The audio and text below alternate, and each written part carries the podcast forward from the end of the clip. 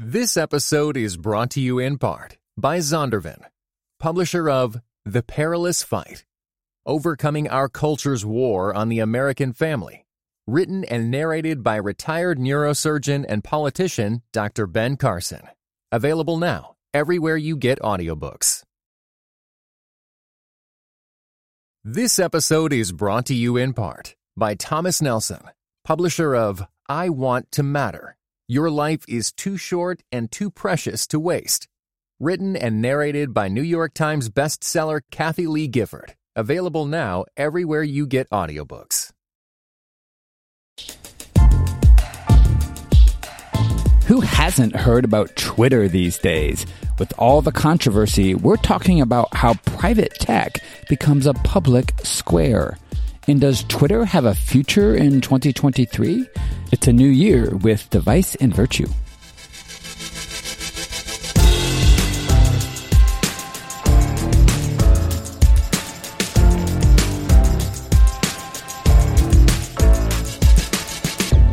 Hello, welcome back to Device and Virtue, where we argue the wrongs and rights of technology and faith in everyday life. We're coming to you from Chicago. I'm Adam. And I'm Chris. Hey, Adam. Today we are talking about the Twitter explosion. Is Twitter a public square? Which we're all wondering about now. Right? Including Elon Musk, who just took over and is really challenging us to ask this question. We've been asking this question for a long time, though. Exactly. But he is really probably the most famous rich tech person that we have not talked about Right. a whole lot on the Right. podcast. We've done a lot on Mark Zuckerberg, bless his heart. But yeah. we're we're going to have a different whipping boy today.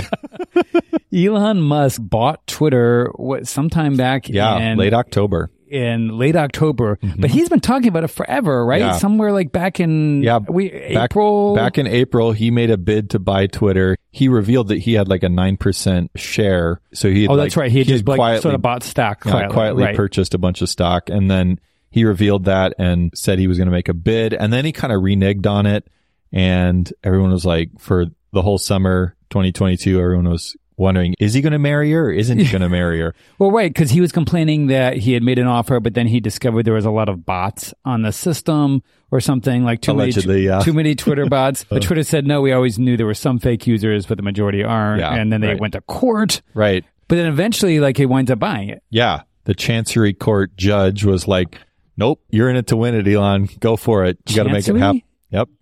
The Delaware Court of Chancery. That's You did you read that? I, off I did. I, and so I think she was, she's a chancellor, but yeah. And she was not taking any flack. She didn't let him just run roughshod over people. She made it happen. And so he ends up in a bit of a shotgun wedding with Twitter. And on October 28th, like the craziness goes down. Now, I know I'm on Twitter. Mm-hmm. right. You are on Twitter. I'm going to say right from the front, I know a lot of our listeners on Twitter, but most people aren't on Twitter, right? Actually, like, and we'll probably get into this. Right. It's one of the smaller social platforms. Yeah, it's way smaller than Facebook or Instagram, these sort of things. But if you're like me, I'm on it with my little account that I've had since forever, you know, Right. and it's not like we have a lot of followers, but I do Yeah. like tweet. And I do get nervous because on October 28th, immediately you find out he's fired everybody. He like walked in and fired like the CEO, fired the policy director. Right. And uh, So he fired pretty much the whole executive staff, Right. Right, all the C suites, and then yeah, within a week, November fourth, he laid off half of the seventy five hundred people that worked at Twitter. I remember he sent an email to everybody that if you can't like, I don't know, work your butt off or Right. something, Right. like get ready to work long hours or just quit, right? Yeah, that was a couple days later. He sent a midnight ultimatum and said, "If you are not ready to be extremely hardcore." Oh, that's, then oh yeah, right. you should take off. And hundreds more, after he had laid off half the staff, hundreds more said, ah, we're out of here. We don't want to work here anymore. I don't know. I mean, this has felt dramatic to me personally. Oh man, I've been following it closely because I'm like, do I need to jump ship? Because I use Twitter a lot and it's connected me with a lot of people, including you, I think. right, right. And, and so I get a lot of news from there and I follow a lot of things that are happening in the tech and faith world on Twitter. So yeah, we do a lot of faith and tech conversation on Twitter. In the craziness, the roller coaster has just continued, right? People that are on Twitter know that journalists or official government people have like a mm-hmm. blue check next to their name. It means that Twitter has like verified them, has said like this is the actual president of the United Right. States tweeting. It's Right. not a fake account. Right. Along with lots of famous people like LeBron James or companies. Yep. Right, exactly. And then like so then Elon Musk at one point announces, "Oh, anyone should be able to get a blue check If- for 7.99 a month." Yeah. pay, pay eight dollars and you too can have your own check. But he's trying to verify these accounts. He's trying to get the bots off of Twitter and help to verify all of these people are who they say they are. Was he? I think he was just trying to get like some money. Well, he might have been trying to drive revenue as well. Yes. But it flopped. Like within two days, they pulled back this rollout of Twitter Blue. Well, they couldn't because like you couldn't suddenly, and this is what also we're going to get into. Like we didn't know who was for real. Like, Right. so, for instance, Eli Lilly, the pharmaceutical giant that's maker of insulin, tweeted that all insulin would be free, and the real company's stock fell, but it was a fake account with a blue check mark Right. Because we didn't know if that was the real person or Yeah, not. exactly. So there's all these impersonators who are buying the authenticity that they need to continue. And then by the end of November, Twitter's policies around COVID had changed. So they were no longer managing the misinformation that was being posted on Twitter. They were no longer Yeah, they announced they de-amplifying to it or censoring it or blocking it. Right. And then in the week of December 11th, Elon Musk also removed 20 journalists hmm. from multiple different publications from the platform, which everyone's like, what? Elon Musk, who had said that one of the reasons he wanted to take over Twitter was for free speech, mm-hmm. essentially. He seemed to be mad about Donald Trump being removed from the platform, but Right. other people being removed from the platform. It definitely has become a political talking point. Well, I guess we'll get into that. Right, too. right. Yeah, major news organizations like CNN, New York Times, Washington Post, all of these different organizations, suddenly they have reporters who are banned from Twitter and they don't really know why. It turns out had to do with the Elon jet account that was tracking where Elon's jet was traveling around the country and he felt like that was too Yeah. much information that was exposing him and his family to danger. And maybe there's something there, right? Like there Mm-hmm. was this weird account that figured out how to use GPS to show where his private plane was going. So that Right. was a little weird.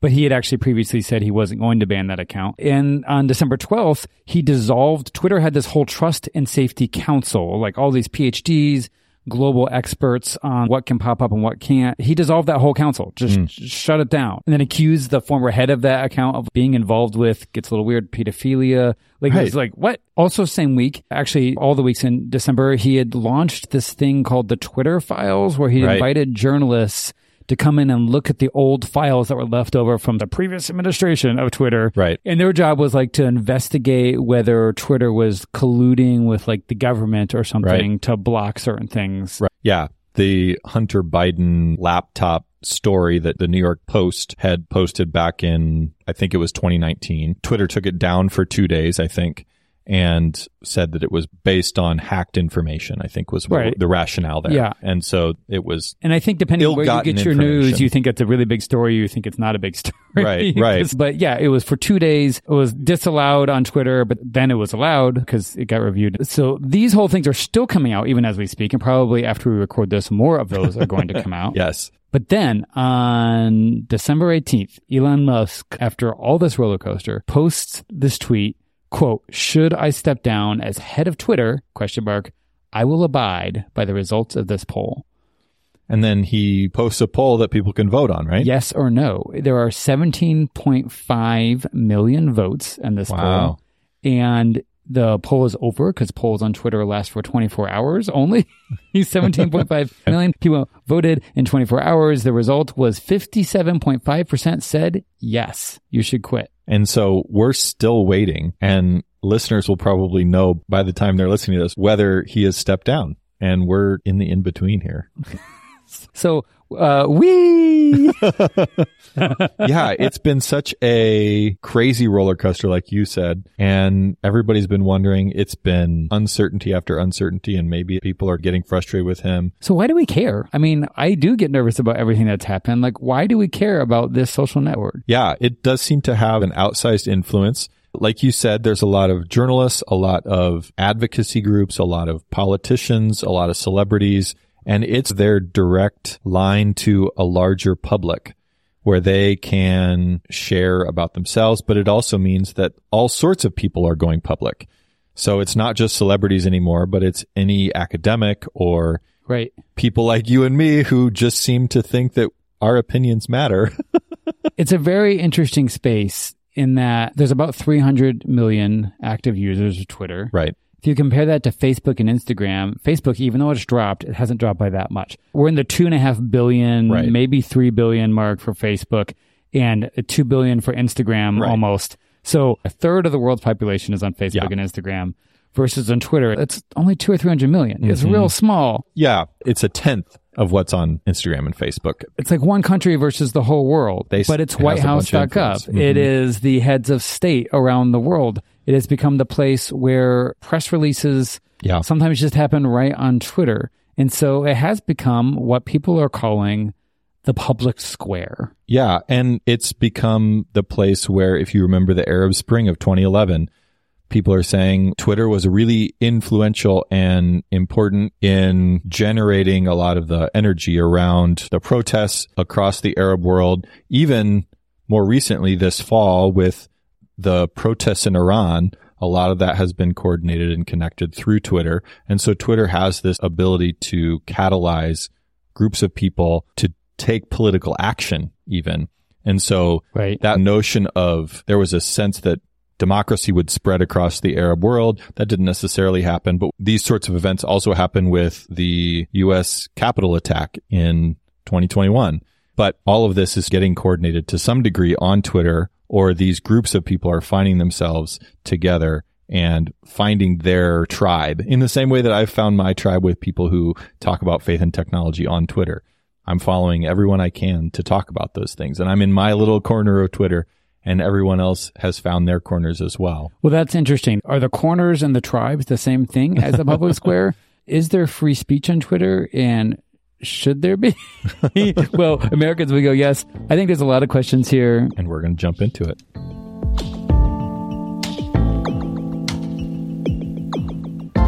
So there seem to be two key questions around everything we've already talked about. One is the question of free speech, but the question maybe we start with is this idea of the public square. How should we think about what a public square is? Is Twitter a digital public square? Right. And is the public square the right way for us to think about this digital manifestation? Because a public square is a physical space. Yeah. In 2017, the Supreme Court called the internet the public square. But I always think of my seventh grade Latin class where we had to wear togas sometimes and we had little Latin names. My name was Lucius.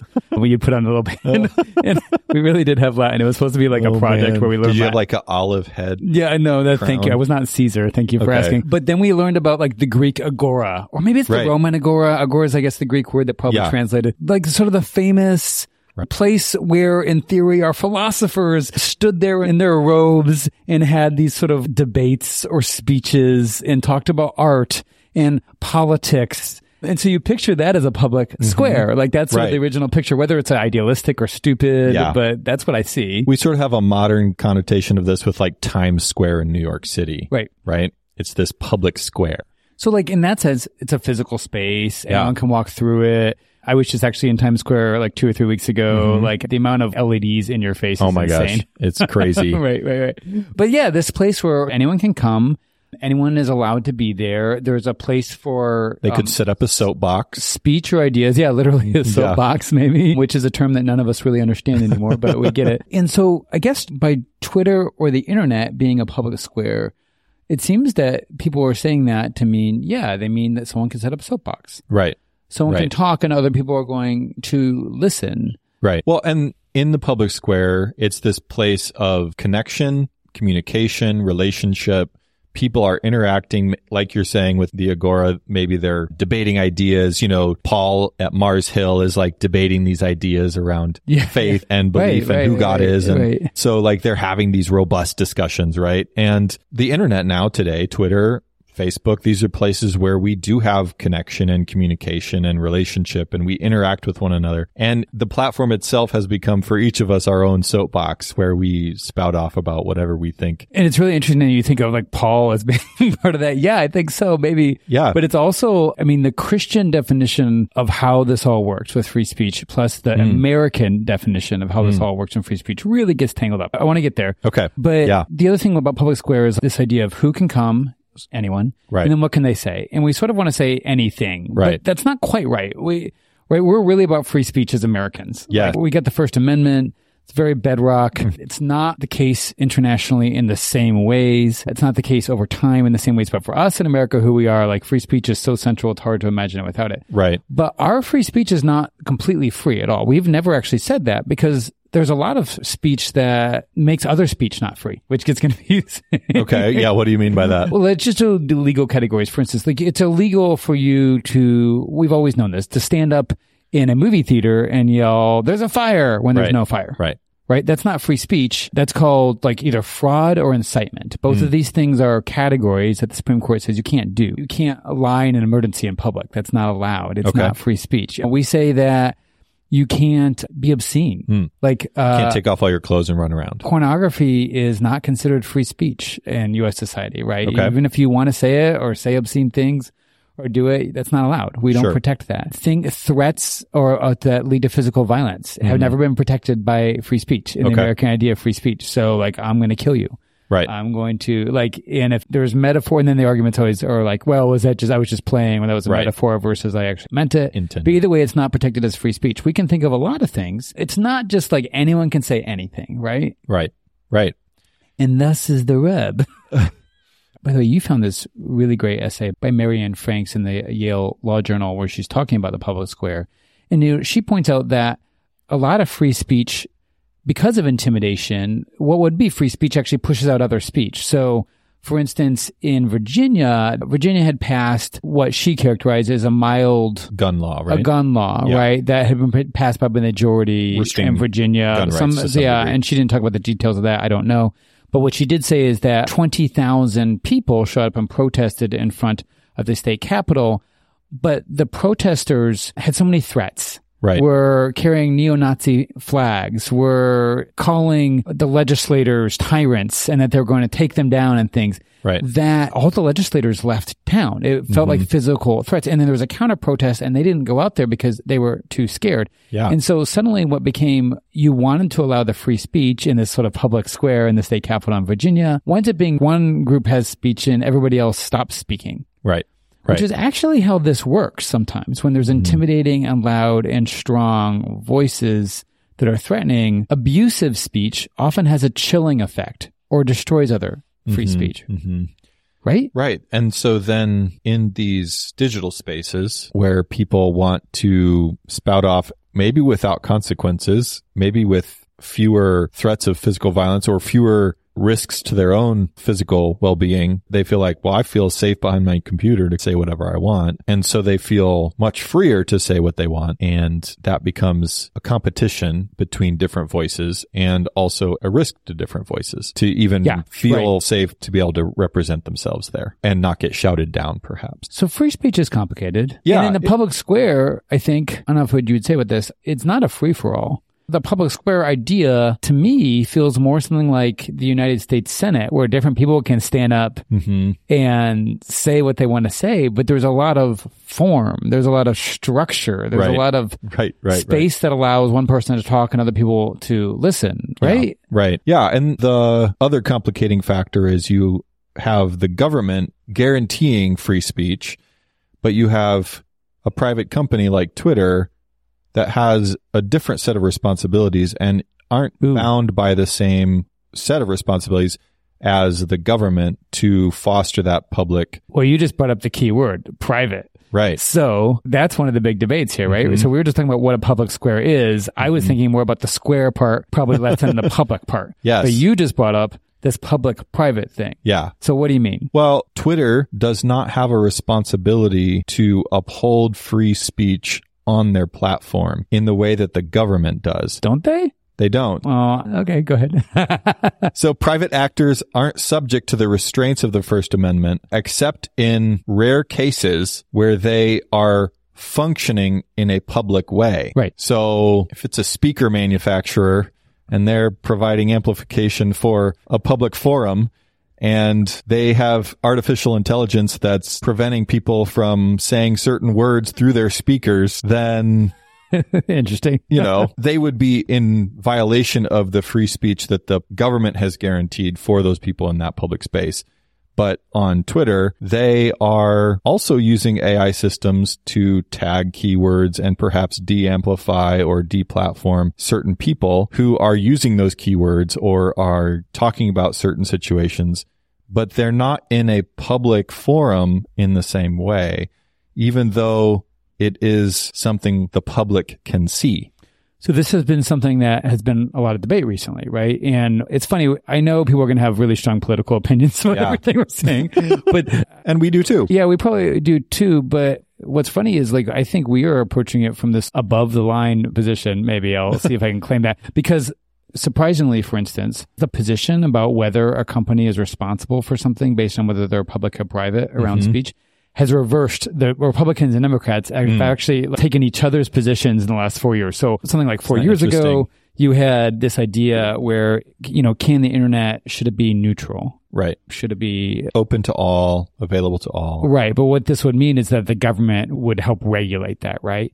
And things like internet providers were saying, well, no, we're private companies. We can restrict things or not restrict things. Right. But the FCC was saying, well, well, wait, no, at this point, hooking up your internet at your house feels so a lot like hooking up your gas and your cable and your mm-hmm. electric. Mm-hmm. It's something we all use every day. We need it for all over the place. If Xfinity, Comcast chooses that they're only going to allow you to go surf to one kind of flower shop, but not another kind of flower shop, Right. do we want them to be able to do that? Because people expect they can go to like visit any flower shop website they want to. Right. Right. And so this was an argument that Democrats were using for like, hey, we need to regulate the private internet companies hmm so they can't block anything, Right, essentially. So right. they can't do a, a deal and then block something. Right. Republicans are opposed. Interestingly, things seem to really reverse in the Twitter era now. Pretty much after Donald Trump got removed from the Twitter platform, Yeah. He gets deplatformed. you everyone on the conservative side started saying very strongly, all right, this is a public space. They're deplatformed. That should be illegal. You can't Right. do that. right. Right. Total reversal, actually. Yeah. And suddenly they're concerned not about internet service providers like Xfinity, but social platforms like Twitter and the ways that they are permitting some people to have access, but not other people. But they want an enforcement of some Right. kind that forces Twitter to not be able to do Mhm. that. So complete switches in the political spectrums if people notice, right? yeah. But the question is on the public and private, you talked about Twitter being something that's a private company, Right. but in the public view. But I don't like that analogy. Okay. You're right. We do have distinctions between public and private, the Mhm. public square and like a private home, for instance, Okay. and even a private business. But the size of the business and the scale of the business matters. And Sure. okay, I'm not the law guy. Someone lawyer than me will tell me if I'm getting it right. Although I did read the entire Oxford history of the Supreme Court one time, so I'm just a dork. Oh, wow. But, but places of a public accommodation, say my family used to live in Orlando, Florida, and we went to Disney World a lot. okay. Okay, Disney built his own little private kingdom south of Orlando, Florida, to the point where he has almost his own county. Right. And they actually have so much land. They have their own fire department, their own roads, Wow. and the roads lead between the Magic Kingdom and Epcot Huh. and Animal Kingdom and all the other ones, right? and they've got all the hotels. It's just a massive complex, employs tons of people, millions visit each year. It's all private. Right. If Disney World says one day we aren't allowing black people Hmm. at Disney World, Right. right? We would not be okay with that. no one would be okay with that, Right. right? And well, why not? They're a private company; they can do it what they want. Yeah. Right. Well, no, but we see that place, even though it's owned privately, as a place of public accommodation. Hmm. It's a place that we expect anyone equally to be able to, if they have the money, to go purchase the entertainment there Mhm. and have equal access to that, right? And that comes into our constitutional rights. Right. Not just- right. And so this gets into that American thing, but we expect a place of public accommodation to operate according to rules that we expect Mhm. to be fair and equal to all. hmm But we would say that Disney World could ban a certain person who has created a public nuisance on their property or has stolen things or has threatened violence or whatever, caused a problem to Disney World. And we would say, yes, they have the right to ban that person from their property. Yeah, I think we would. But I also think even if they got really, really specific, we would really criticize them if they were deviating too far from public law. So, Right. for instance, if we say, hey, this person, this would be interesting case. This person is a known Nazi. Right. They paid to go to Disney World. Say Disney World said they wanted to ban them. Now we don't like Nazis, but we might think there's not a law against that person believing they want to believe, but Disney World's allowed to ban anyone it wants. So Disney World might do that because it's popular or Mhm. like they feel like they don't want that person there. Right. But that person is allowed to walk into a post office. Right. Do you know what I'm saying? Like Yes. this gets really difficult. The, what we want that place of a public accommodation to be very close to the law. If Disney World's like, hey, this person they stole, we have Mm-hmm. Right. proof. Right. We went right. to the right, cops. They're no longer allowed on the property. We go, yeah, they stole because that seems like it's part of the law, and that would also be true in other cases. Yeah. We're having to do all these analogies because you start getting the Twitter. Right. Well, what's interesting to me is in the case that I gave, it was based on their behavior. And in the case that you gave, it was based on a category. So yours was they fit the category of a neo-Nazi. Yeah, yeah, yeah. Mine is they fit the behaviors that are prohibited on our property. And so your other example is- if we banned all black people, again, it's fitting a category. And the challenge with Twitter and Yeah. other social platforms is that they are using AI systems and they're creating categories of speech or behavior that they're saying this gets prohibited on our platform categorically, not individually. And so there's a question of scale that comes into that Hmm. that we wouldn't necessarily get into, but but the it- speech it- is an action. Right. You're saying, uh, but it is a behavior, absolutely. yeah, they're using behavior to create those flags. Right. So they're looking for words like Jews are bad, you know? Right, right, right, right, right, right, right. And they're going, hey, do we want that Exactly. out there or not? Yeah. And it gets it wrong sometimes because the computer is wrong. Right. Like the computer tries to be right, but it's not always right. The AI is getting better and Mm-hmm. better. And so you get a lot of complaints about Right. that. Like it's, well, it banned this. Why would it ban that? It's an idiot. But obviously, when you have millions of pieces of information flying by you a 2nd hmm we have to use AI to do that. Right. And then we have to use like human reviewers. So there's two questions on that kind of stuff, Yeah. right? One is what's the system? And two is do we want that speech on there at all? right. Right. It's a category, but only in the sense that it comes down to an AI, not, it's still, I mean, this is the interesting thing of how speech systems, speech platforms are being run. They're being run in engineering ways with categories. And yeah, it's true. the law does this to a degree as well. The law creates categories and says this sort of speech or this sort of action is legal or illegal. But it's not until you've behaved in that way that you are then brought to court and put in prison for doing X, Y, and Z. So, Okay, but I mean, is Twitter a public square? It is privately owned right. now by Elon Musk, hmm but it is a place of public accommodation. Like Disney World, it's a place where we've uh, sort of assumed hmm that everyone can show up and say their thing. Yeah. And I think part of the question is around influence, but also part of the question has to do with is Twitter a quote unquote monopoly in the space? Like, you know, there are other competing actors that are providing alternatives to Twitter, Facebook being one of them, Parler, Gab. It's funny, you do hear people say it is, and it's clearly a no. There's not. Right. But people don't really know about it. They know about Twitter, but they don't know a lot of It's not even on the top five social media platforms in the world by numbers. Right. No, actually, I think it's not even on the top 10. Facebook, YouTube, WhatsApp, Instagram, WeChat, TikTok, Facebook Messenger, same platform there. Telegram, bunches in China and Russia Mm-hmm. and like other global platforms. Snapchat, Reddit, even Quora, which a lot of people don't use, but I do use, is like not too far from Twitter's most active Right. social platforms. Right, right, right. No, there's a ton of other options, Yes. but they aren't considered by users. Yeah. But at the same time, they aren't seen as the place of record as much right now. You don't mm-hmm. see, and this is where it really gets crazy. This is the interaction between broadcast news and social media news that I mm-hmm. like to get into. You don't see a lot of reports on ABC News, which I don't really watch anymore, but it still exists. that's like on Reddit the other day, the prime minister said this. but you do get that for Twitter. Sure. Yeah. So there are a ton of other competing platforms, but maybe culturally we have placed Twitter at a certain place where it's become more important. Yeah, there's an influence factor that's not in terms of a monopoly in a concrete product oriented sense, but in a social media sense. They do have a monopoly on a certain group of people who are having this conversation. And that includes politicians, journalists, advocacy groups, and most brands are on there, but they have other places as well. But when you think about our past precedent, how we manage monopolies, they would get regulated by the government so that everyone had equal access and the monopoly couldn't exclude people in the ways that they were serving the public. But like you're saying, Twitter doesn't quite fit as a monopoly, but it does have a cultural influence. And this is why people feel especially nervous about a powerful person controlling something of such cultural influence. And I have a couple things to bring up about power and how royals or riches has controlled communications technology over time.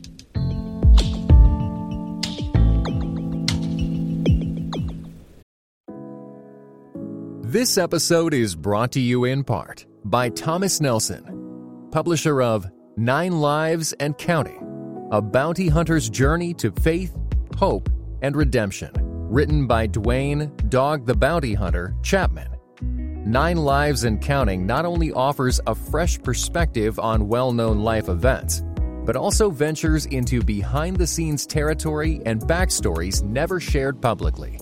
Nine Lives and Counting is available everywhere audiobooks are sold.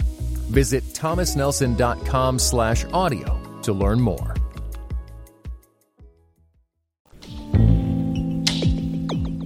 Chris, are you saying that Elon Musk is royalty? Because that's pretty much what I heard you just say. Yeah, have you lived here? He's riches, which means royalty. Oh, right. It's like a- besides Meghan and Harry, I'm not watching thing. that on Netflix, by the way.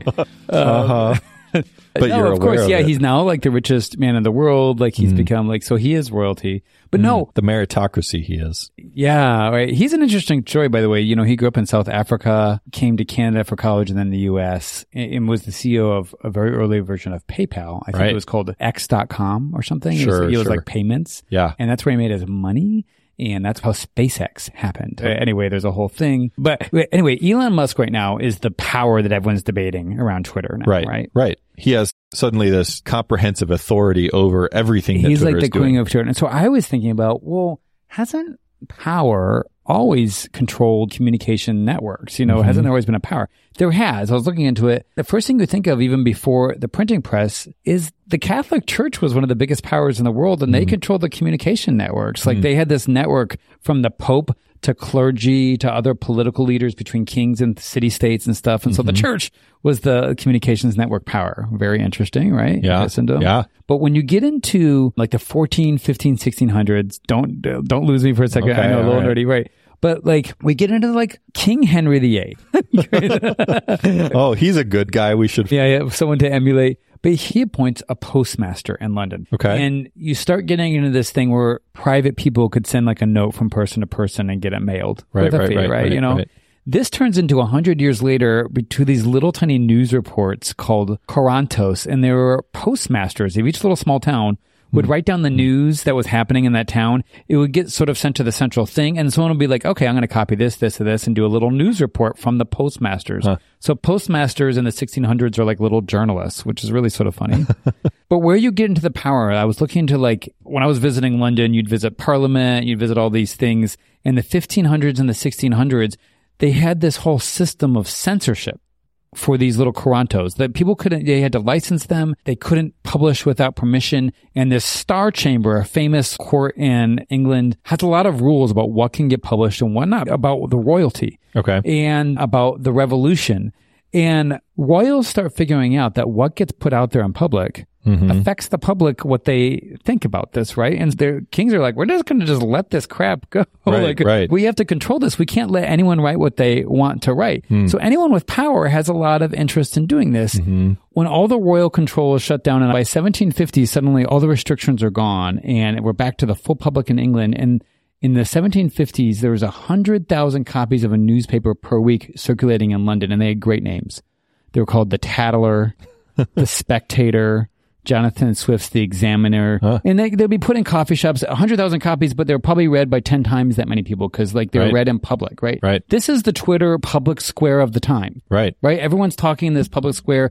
Newspapers are being published every day. It's like this sort of golden age. Eventually, the royalty goes, no, this is too much. There's too much stuff out hmm, there hmm. again. And so they try to restrict it. They create the Stamp Act. Kids learning American history in third grade might remember the Stamp Act of 1712, which starts charging a penny for every printed sheet because they want to sort of cut down on it. They're trying to restrict it. It's like Twitter Yeah. trying to slow down the flow of things. And actually, in the Twitter files that Elon Musk has been putting out recently, he is accusing the previous Twitter people of not amplifying certain voices. Right. So they would tweet and all their followers would see them Yeah. but they wouldn't show it to more than their followers, Mm-hmm. right? This is sort of what the Stamp Act is trying to do. It's like, okay, some people are going to read this, but we're going to make it more expensive and make it so they can print less copies so they maybe don't get new followers. I'm Right. not kidding. It's sort of the same thing. the Stamp Act gets really, really controversial. And Mm-hmm. in fact, the new American colonists have some real problems with King George or whoever, them having to pay them for every time they print something Right. Right.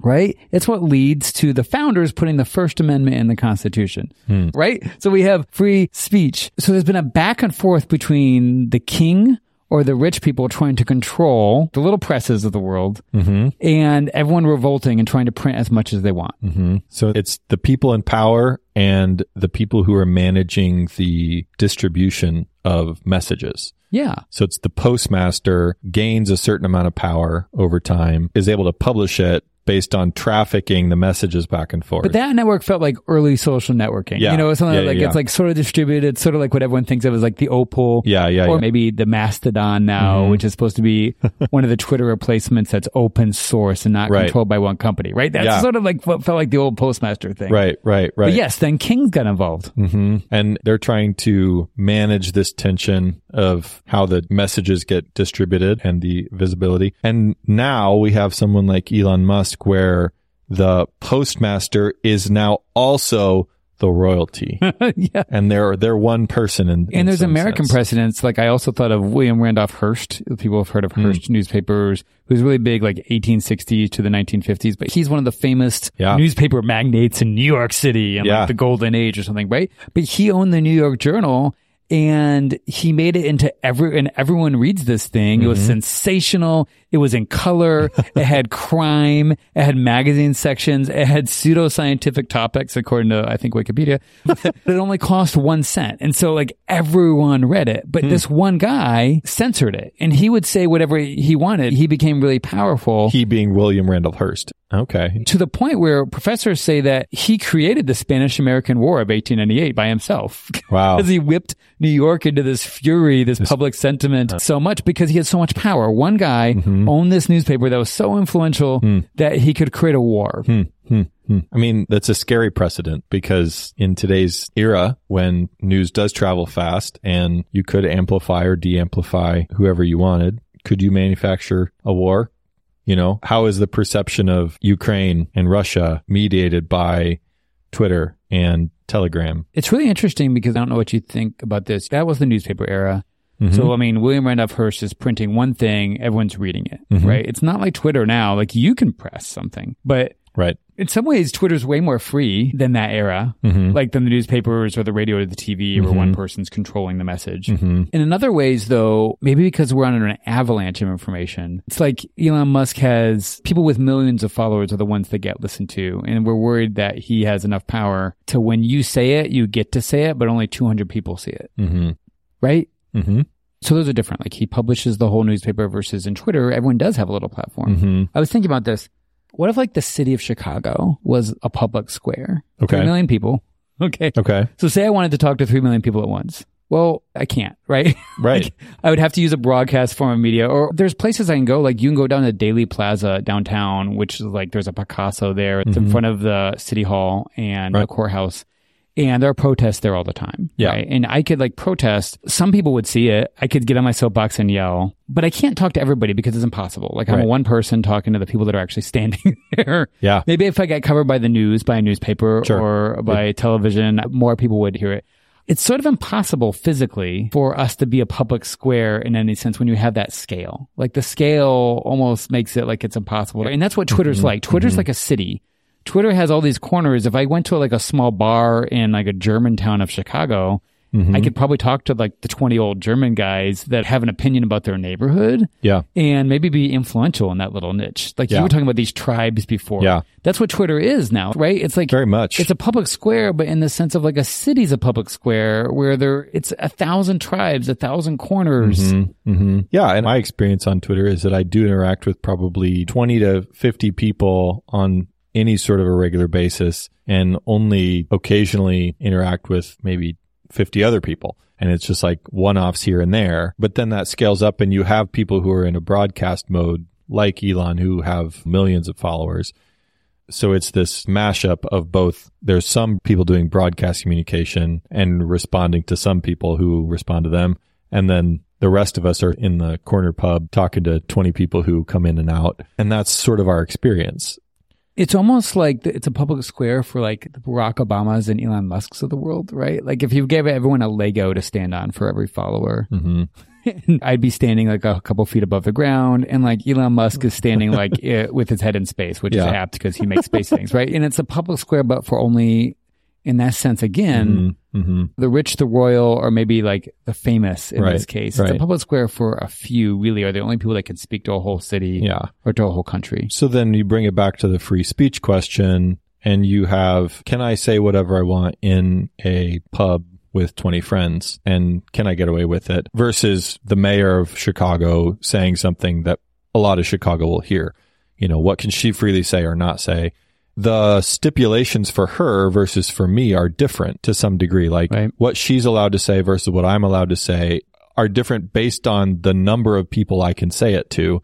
And one of the challenges I think with Twitter right now is perhaps that it is it's applying the same Yes, yes. categories to everyone in all cases and people are getting de-amplified or the law that applies to Elon Musk also applies to me and the freedoms that apply to me also apply to him. But maybe that's not quite the way that we should be thinking about how these systems and the freedoms we have are applied. It's almost like it exposes the systems, hmm right? Like we like to think, and we're still an American brain as opposed to Christian brain here, but Yeah. we like to think that everyone is equal. Mhm. That, oh, me and the mayor, we're both citizens. But the Yeah. reality is the mayor is more powerful than I am and has a bigger voice. Right. Twitter, because of followers and Mhm. because of algorithm, hmm exposes that system. Right. This person is more powerful. Right. Right. So we have this dichotomy where we want to argue and go, no, we should all be equal. Two, like the most famous people, like they become a really big deal Yeah. when they get removed Yeah. or Yeah. they violate a standard of speech. And actually, I have opinion on all these Twitter files that Elon Musk has been tweeting out, but what they've actually shown is that Twitter didn't apply the same rules to the most famous people like Trump. Yeah, like they waited correct. a much, much, much, much longer to apply those rules than they would of a regular person Yeah. because he was rich and powerful. Yeah. And that's something that has been acknowledged, I think, by plenty of people to say, well, there are some rules that don't apply to people with large followings because they're a quote unquote public figure. Right. And then other people have railed against that saying, well, that's not fair. We should all have the same rights. We should all be equals. The law should apply to everyone in the same way. And we have to sort of decide culturally, collectively, do we agree with that? Is that true? And then what are the ramifications of those decisions at a broadcast scale versus a micro scale? And I don't think we've figured that out yet. Maybe we can retreat to what we often do near the end of our podcast, thinking about is there a Christian way to live in the public square?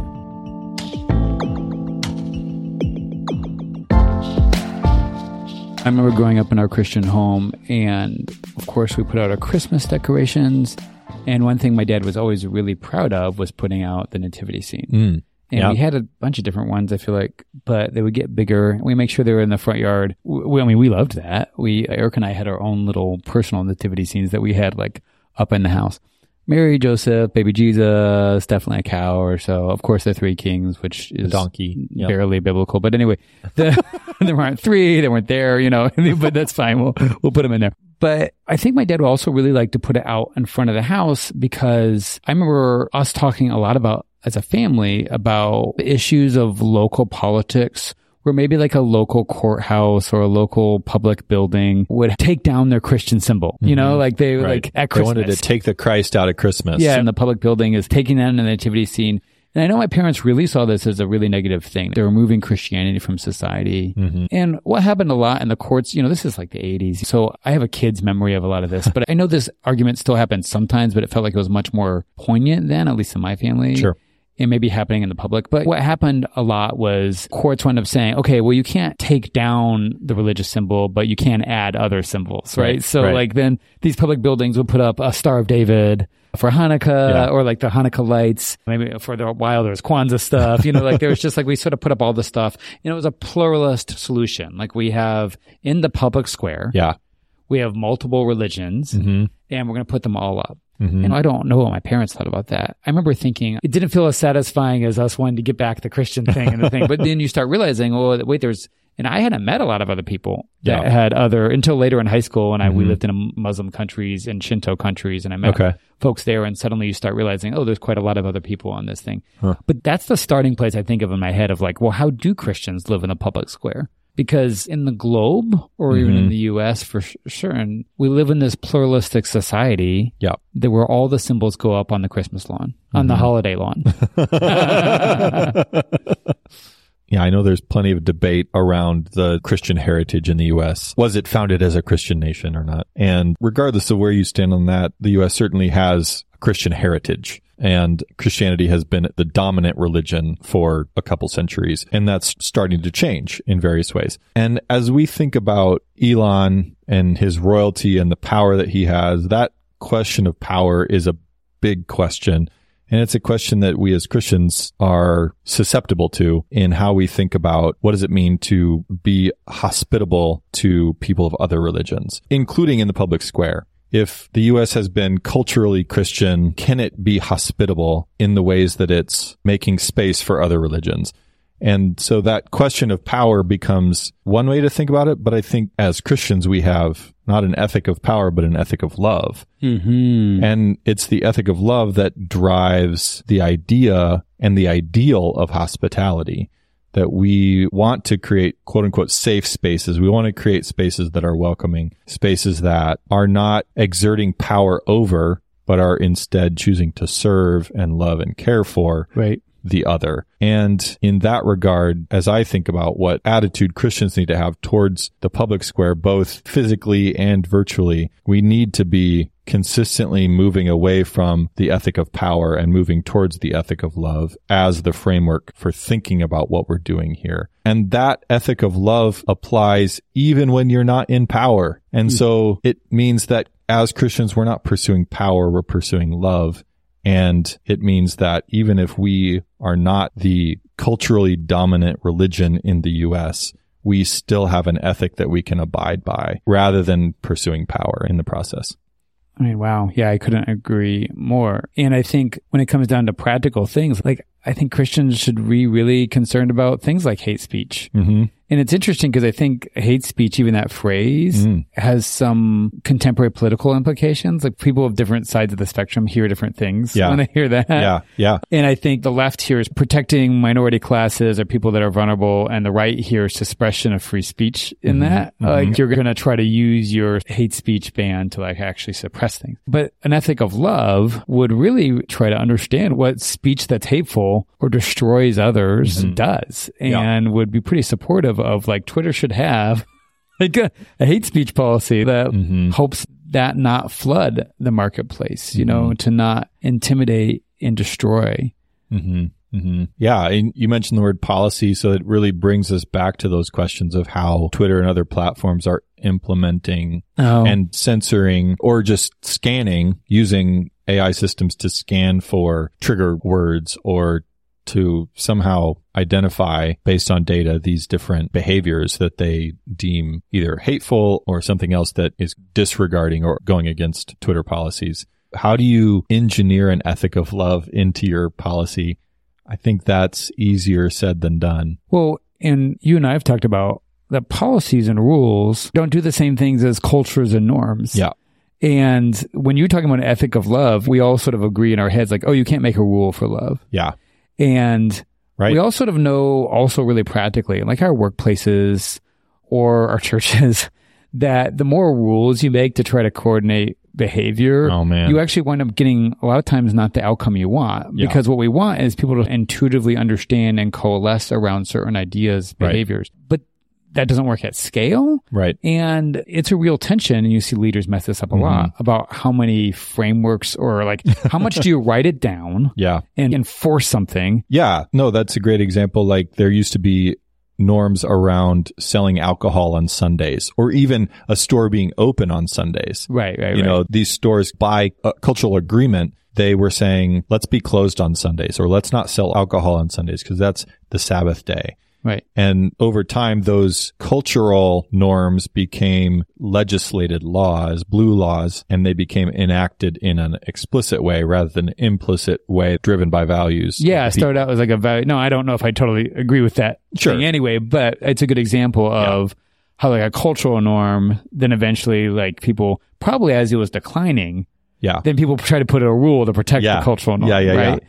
And sort of exerting a power over rather Right. than uh, serving under. And now there's maybe a few locales that have it left, but it feels Yeah. like a vestigial Yeah. Christian rule that the most of the culture doesn't understand. Like, why are they trying to exert this? And just the way, like you said, you can't legislate love. That's why Paul says that the law was a guardian until Christ came. Oh, The law is being used to sort of keep you within the bounds, but you really got to get to the heart of the law to really understand the ethic of love thy neighbor as thyself, love God, love others.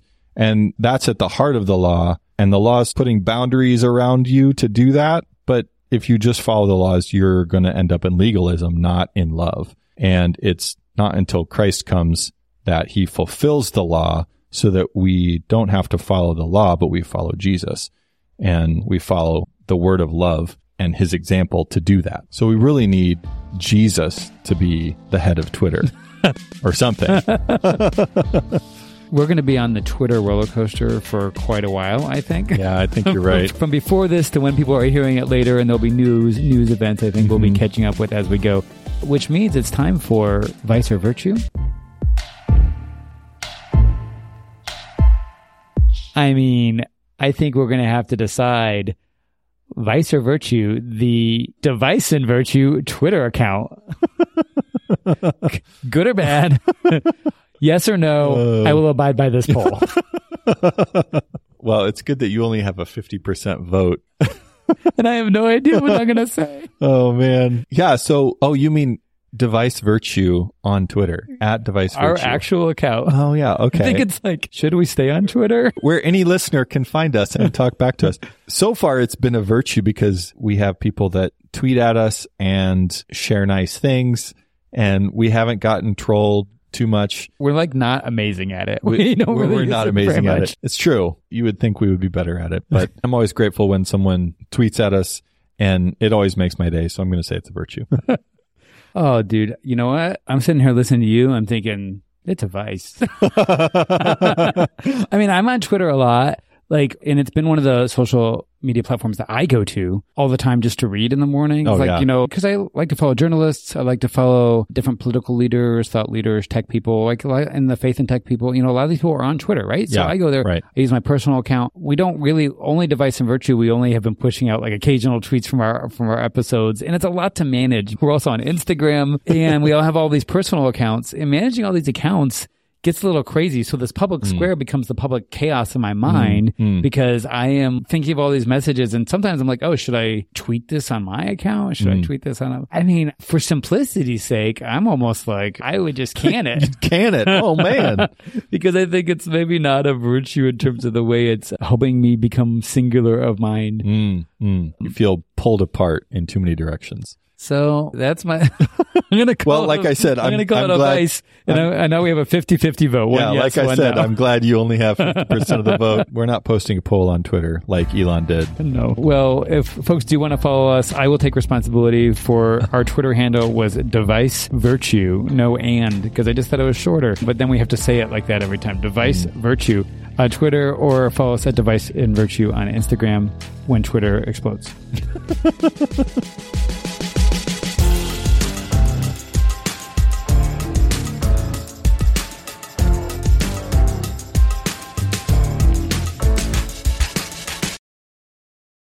This episode was brought to you in part by United We Pray. United We Pray is a podcast devoted to praying and thinking about racial strife, especially between Christians. Come join us in praying for the unity of God's people.